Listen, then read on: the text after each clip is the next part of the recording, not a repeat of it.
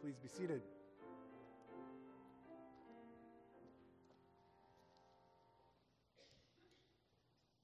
I'll ask you to turn in your Bibles to Acts chapter 2.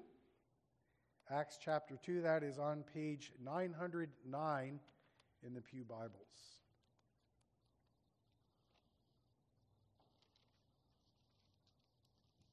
And if you're not aware, we are in a series called We Believe in the Holy Spirit. We're looking closely at the work, the person and work of the Holy Spirit God. And tonight we're in Acts chapter 2. If I were preaching through Acts and I were preaching expositorily through Acts, I would preach a little different, but our focus is on the work of the Holy Spirit. Children, here are your questions for this evening. Who did the Holy Spirit come to on the day of Pentecost? Two, what does verse 5 say about where the crowds were from?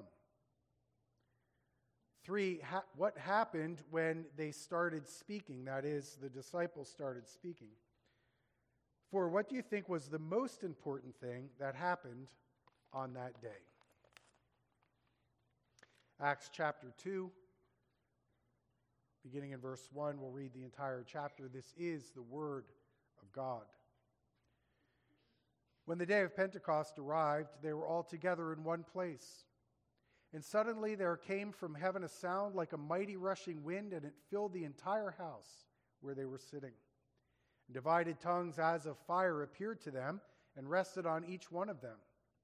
And they were all filled with the Holy Spirit and began to speak in other tongues as the Spirit gave them utterance. Now there were dwelling in Jerusalem Jews, devout, devout men from every nation under heaven. And at this sound, the multitude came together, and they were bewildered, because each one was hearing them speak in his own language. And they were amazed and astonished, saying, Are not all these who are speaking Galileans? And how is it that we hear each one of us in his own native tongue? Parthians and Medes, Elamites, and residents of Mesopotamia, Judea and Cappadocia, Pontus and Asia, Phrygia and Pamphylia, Egypt, and the parts of Libya belonging to Cyrene and visitors from Rome, both Jews and proselytes, Cretans and Arabians. We hear them telling in our own tongues the mighty works of God. And all were amazed and perplexed, saying to one another, What does this mean? But others, mocking, said, They are filled with new wine. But Peter, standing with the eleven, lifted up his voice and addressed them Men of Judea and all who dwell in Jerusalem, let this be known to you and give ear to my words. For these people are not drunk as you suppose, since it is only the third hour of the day. But this is what was uttered through the prophet Joel. And in the last days it shall be, God declares, that I will pour out my spirit on all flesh, and your sons and your daughters shall prophesy, and your young men shall see visions, and your old men shall dream dreams. Even on my male servants and female servants in those days I will pour out my spirit, and they shall prophesy. And I will show wonders in the heavens above and signs on the earth below blood and fire and vapor of smoke. The sun shall be turned to darkness and the moon to blood before the day of the Lord comes, the great and magnificent day. And it shall come to pass that everyone who calls on the name of the Lord shall be saved. Men of Israel, hear these words Jesus of Nazareth, a man attested to you by God with mighty works and wonders and signs that God did through him in your midst as you yourselves know, this Jesus, delivered up according to the definite plan and foreknowledge of God, you crucified and killed by the hands of lawless men. God raised him up, loosing the pangs of death, because it was not possible for him to be held by it. For David says concerning him, I saw the Lord always before me, for he is at my right hand, that I may not be shaken. Therefore my heart was glad and my tongue rejoiced. My flesh also will dwell in hope. For you will not abandon my soul to Hades, or let your Holy One see corruption. You have made known to me the path of life. You will make me full of gladness with your presence. We'll just end reading there for tonight. There ends the reading of God's word. Let's pray together. Father in heaven, we thank you for your word, and we thank you for your Holy Spirit. And the fact that when we come to your word and your spirit as at work, that you, Holy Spirit, help us to see in ways that we would not see left to ourselves. and the preacher would not preach in an effective way if left to himself. And so now we pray, Holy Spirit, that you would help us. Bless the preaching of your word. Bless the hearing of your word. Holy Spirit, we pray that you would move in our midst. And we ask this in the name of our Lord and Savior, Jesus Christ. Amen.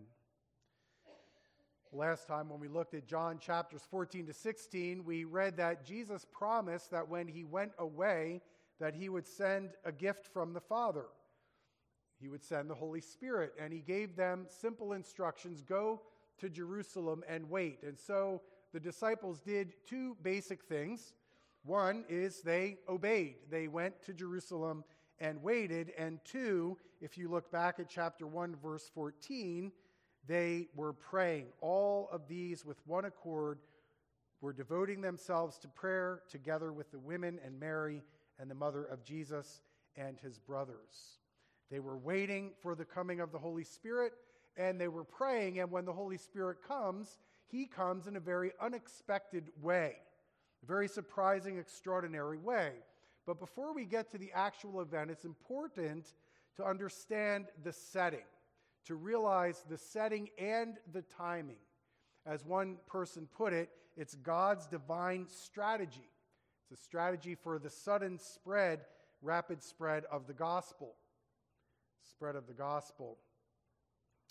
Saying that, I should also mention that what happens at Pentecost is one unrepeatable final act in the history of salvation, the history of redemption. And while it would be good to spend time unpacking it, I won't spend time tonight talking about the difference between the work, the nuances of difference between the work of the Holy Spirit in the Old Testament, even through the Gospels, now to this point, except to say, now in this event, the church will have the permanent presence of Christ with his people as every believer is filled with the Holy Spirit in a permanent way once Pentecost happens.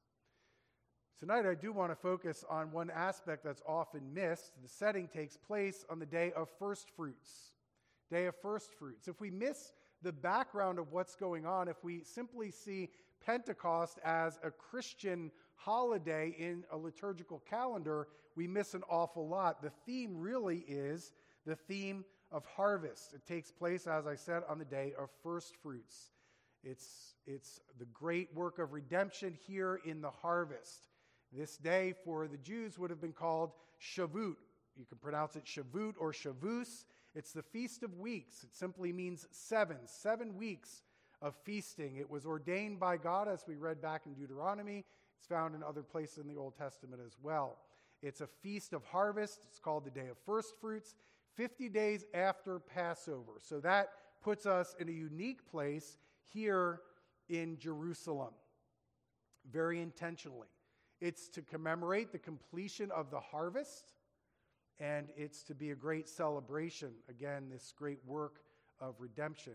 Sacrifices were prescribed. Everyone was to bring a tribute of a free will offering. It was one of the three holidays that every Jew was supposed to come to Jerusalem for. So it was a big holiday.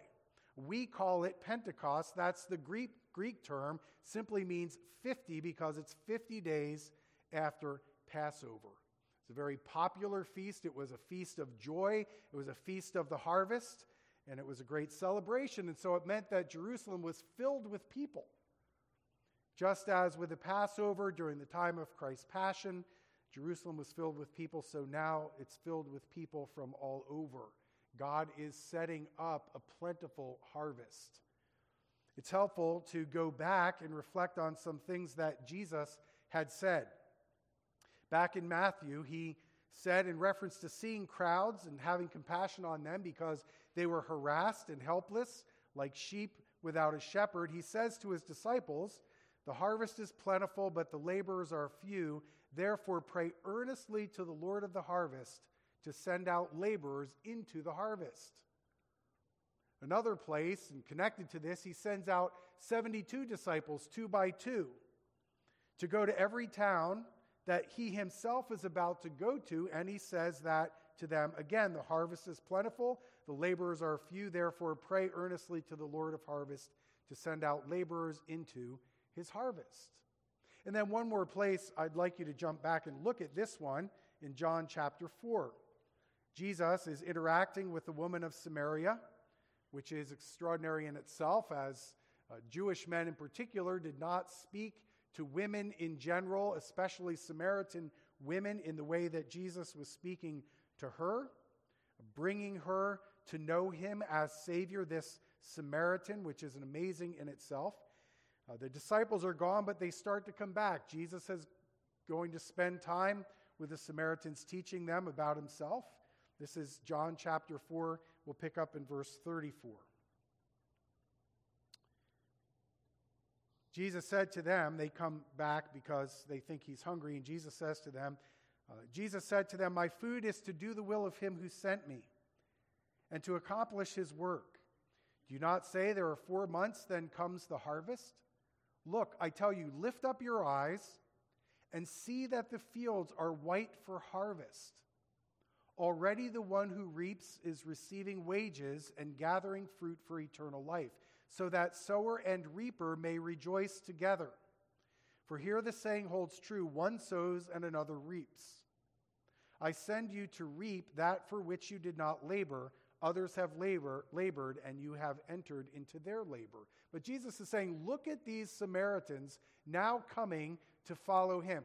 Look at that. That's the harvest. It may be surprising to you he, he wants them to physically look at them. It's an eye popping experience to see these Samaritans who are now followers of Jesus Christ. And so you have this idea of the harvest.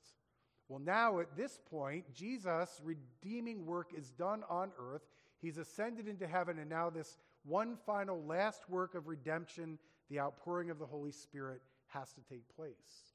Well, it just so happens that people from many nations happened to be in town. Did you notice the names of the places back in Acts chapter 2?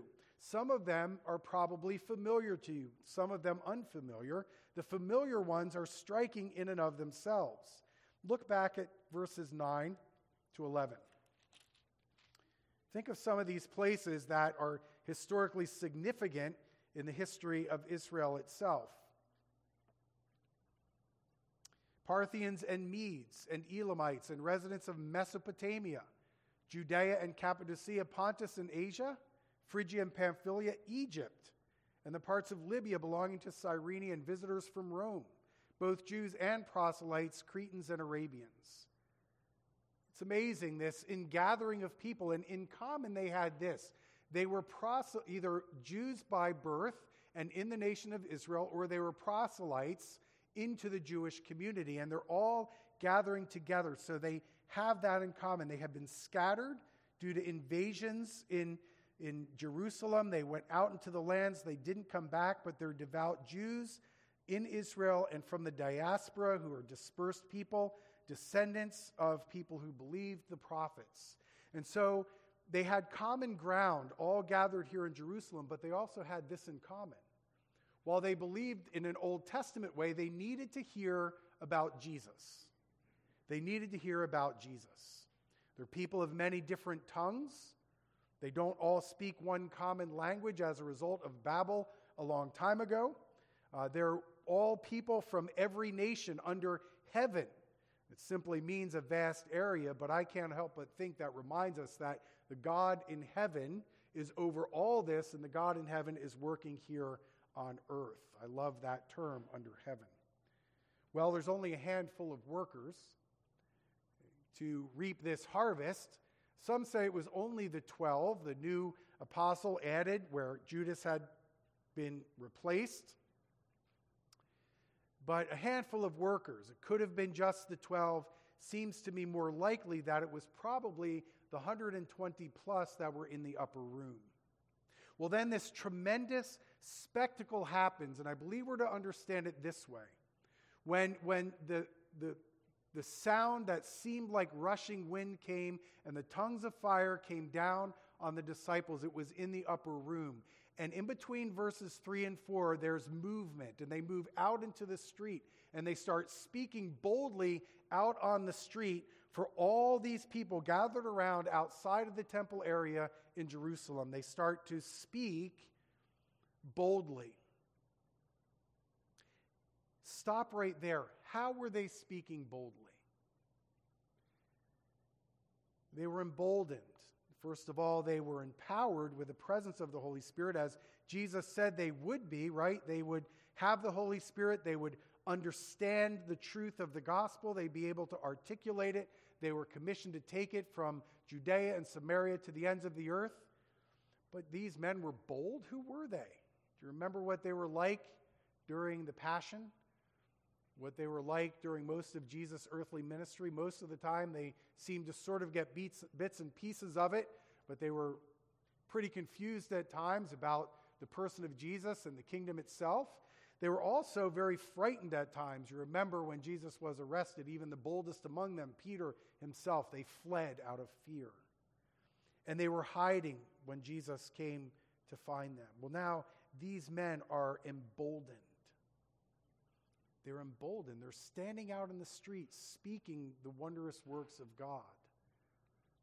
What did Jesus tell them it would be like when they started to bring the gospel to the cities? The word persecution bring up any memories. You will be persecuted, you'll be dragged, you'll be arrested, you'll be brought before courts, but you will testify to my name. That had to be in their minds, but now they're emboldened and empowered by the Holy Spirit. Emboldened by the Holy Spirit and they begin speaking in other tongues. There's no indication that while some of them might have been bilingual, they certainly didn't know all these different languages that would match up with all these different people. But in this extraordinary outpouring of the Holy Spirit, they're speaking in these people's languages. And the message is the mighty works of God. And I believe we're to deduce from that that they're taking the truths of the Old Testament and pointing to Jesus Christ the Messiah. This is the gospel. And if you remember from a couple times ago, we talked about how the ministry of the Holy Spirit, one of the major ministries of the Holy Spirit, is to point people to Jesus. And that's what's going on here now through these faithful men pointing people to Christ. And we have this seeming somewhat reversal of the scattering and the confusion of voices in Babel now to this, this one message in all these different languages the gospel. The gospel of Jesus Christ. Jesus is the Christ, the Son of the living God. Jesus Christ, crucified, dead, buried, risen from the dead. Believe in the Lord Jesus Christ and you shall be saved. The gospel is one message, and no matter what language it's preached. And by the way, if you want to share the gospel, I suggest that you start with English. Ask for boldness, the language that you speak. But if you want to share the gospel with someone who speaks a language that you don't speak, I encourage you to do what missionaries have to do and learn that language and learn to share the gospel in that language. And so here, there's this plentiful harvest ready to be reaped. There's this handful of workers, and the harvest takes place in this massive ingathering. Some are bewildered. Some don't know what to think. They start to doubt. They start to mock. They say they're drunk at nine o'clock in the morning. Since when do drunk people speak in other languages? They might slur their words, but there's a certain ridiculousness about the charge that they level against the disciples. And so you have to think that they couldn't see, they couldn't believe. But there were other, others who were, who were attuned to the Holy Spirit and could hear. And the exact thing that happens that Jesus said would happen in John 16 that many would be convicted by the Holy Spirit. don't want to turn back there tonight. But this work of the Holy Spirit is actually happening. And people are being touched in the depths of their souls through the preaching of the word and the ministry of the Spirit. And many are awed because they're seeing the mighty acts of God. Peter says, Keep calm.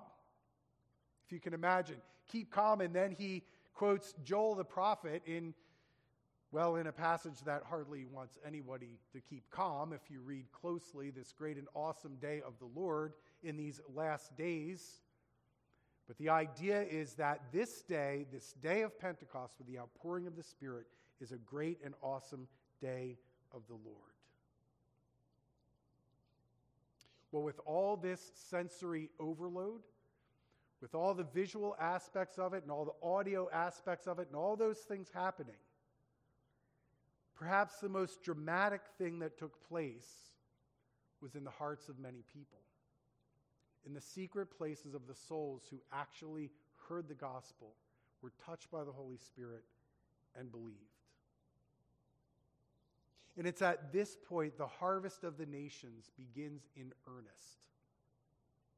One of the missionaries that we support is called Chaim to life or life. That mission, that name stands for Christians announcing Israel's Messiah. They write this about Shavuot or Pass or I'm sorry, Pentecost. Shavuot is the Passover redemption. It is because of the Passover that the people of God could enjoy the harvest as free in the land. 50 days after the death and resurrection of Christ, the harvest work of Christ begins in earnest. Jesus came to fulfill Passover through his death as the Lamb of God.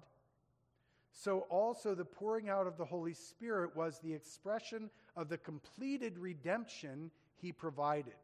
Jesus was raised from the dead as the first fruits of them that sleep. And it follows that all who believe are the first fruits of those who believe. As a result of this event and as a result of the preaching of the gospel, 3,000 plus were saved that day. Came to faith and were baptized. And it doesn't stop, it's exponential. What do you suppose when all these people from all these different nations went back to their hometowns? What do you think they did? We had a great time at Shavuot. We had a great time at Pentecost. We ate a lot of food. We spent seven weeks partying with our friends. I don't think so. We heard the mighty acts of God that have been fulfilled in Messiah Jesus Christ. Believe on him and you'll be saved. That has to be what they went back and did. And so the gospel spreads exponentially. And the work continues and it continues through the ages. You see, this is just the beginning. It continues down to this day, Acts, and down through the ages to this very day. And guess what? We're a part of it. We're a part of it. We're believers, we're filled with the Holy Spirit. We have life in Christ through the Holy Spirit. We're empowered to live for Christ. But we're also given insight into Scripture so that we can understand what it really means. We've been given the spirit of illumination, and so as we process it, we too are equipped to share the gospel. It doesn't matter if you're a preacher or a teacher or an evangelist or a missionary. Every Christian has the ability to share the gospel. All these people who came in from out of these cities to Jerusalem and who were blessed and who undoubtedly went to report the good news, not all preachers, not all teachers, not all missionaries, not all evangelists, proper, but people who knew the truth, had the Spirit, had the Word, could share the gospel.